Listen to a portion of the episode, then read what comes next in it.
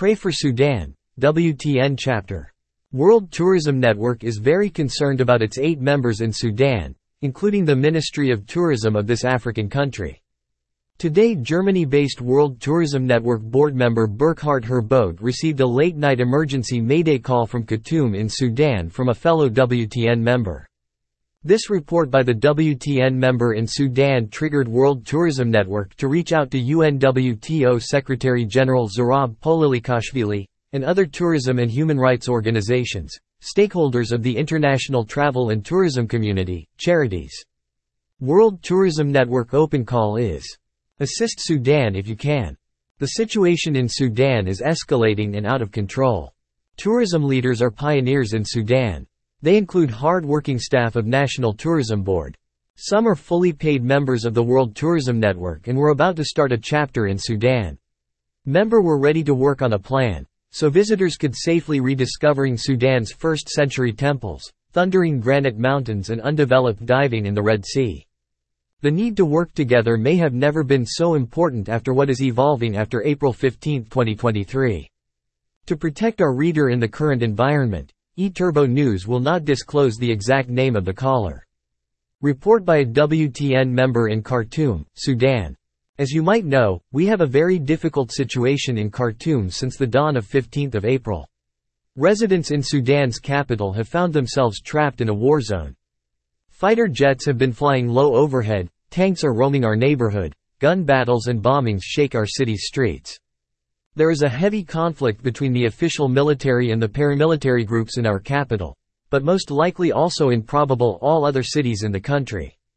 While we still have some infrastructure in Khartoum the situation in other cities or areas might be worse. Also in Khartoum the situation become more dangerous and difficult by the hour.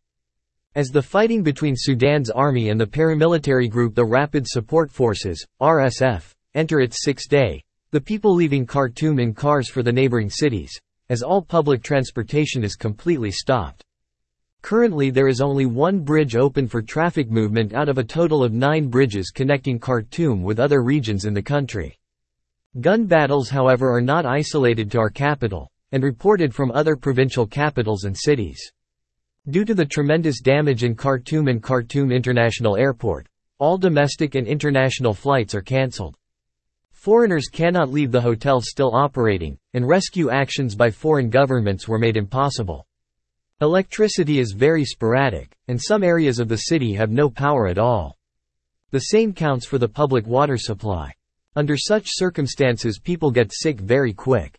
Yesterday, some of water and electricity stations were able to came back online, but on and off. The markets and shops are closed. No distribution of food and bottled water is available. Several hundred people were shot on our streets. With a temperature of 110 F or 43 C the decomposition of dead bodies starts very quickly.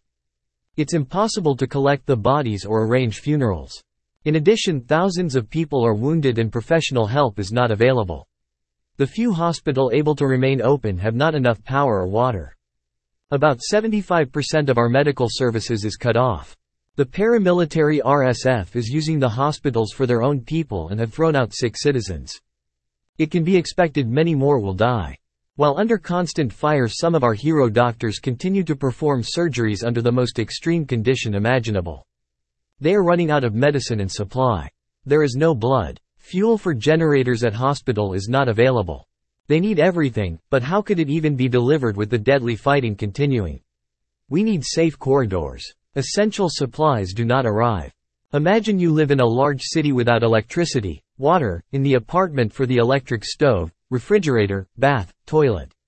Nothing works. I try to keep a little electricity to catch an internet connection if found to broadcast my message to WTN. Khartoum is running out of food, water and everything else someone needs to survive. Only a few bakeries are still operating with big challenges not having stable power for the oven, not enough flour and water. The list goes on. Most people remain in their houses and apartments. Some had no chance to go home and are still or in their offices or place of work since the fighting started.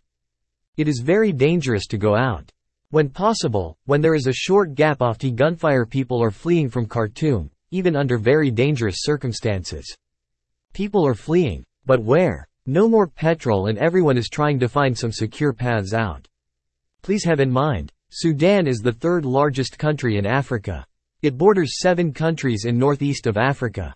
Neighbors are Egypt, the Arabian Sea with Saudi Arabia close by, Eritrea, Ethiopia, South Sudan, the Central African Republic, Chad, and Libya. Sudan hosts the longest river in the continent, River Nile, the source of water in the county. Khartoum is a fast-growing city with more than 3 million people. When you had the greater surroundings, Omdurman, etc., there are around 9 million in the greater Khartoum region. There is a lot of logistic involved to keep such a dense area alive. All of this stopped within minutes five days ago.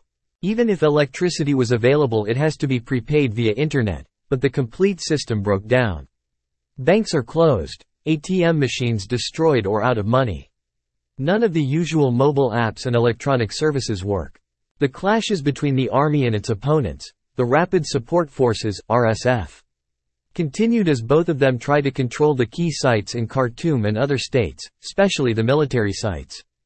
On the other side the army declared that it had control of Khartoum and Merowe airports, Sudan TV and radio station and other military sites in Khartoum as well as the military camps which had been under control by the RSF. Merowe Airport is an airport serving the town of Merowe in Sudan.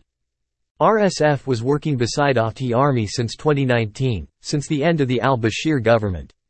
We were hoping to enter a democratic process, but now we face this mess and nobody knows what to do except trying to escape. While I'm writing this message to you I hear gunfire and feel bombings.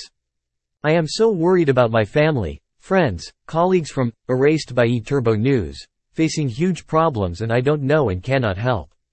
I have fears on my own. All is really very difficult for me, but I want to give a signal out to the world.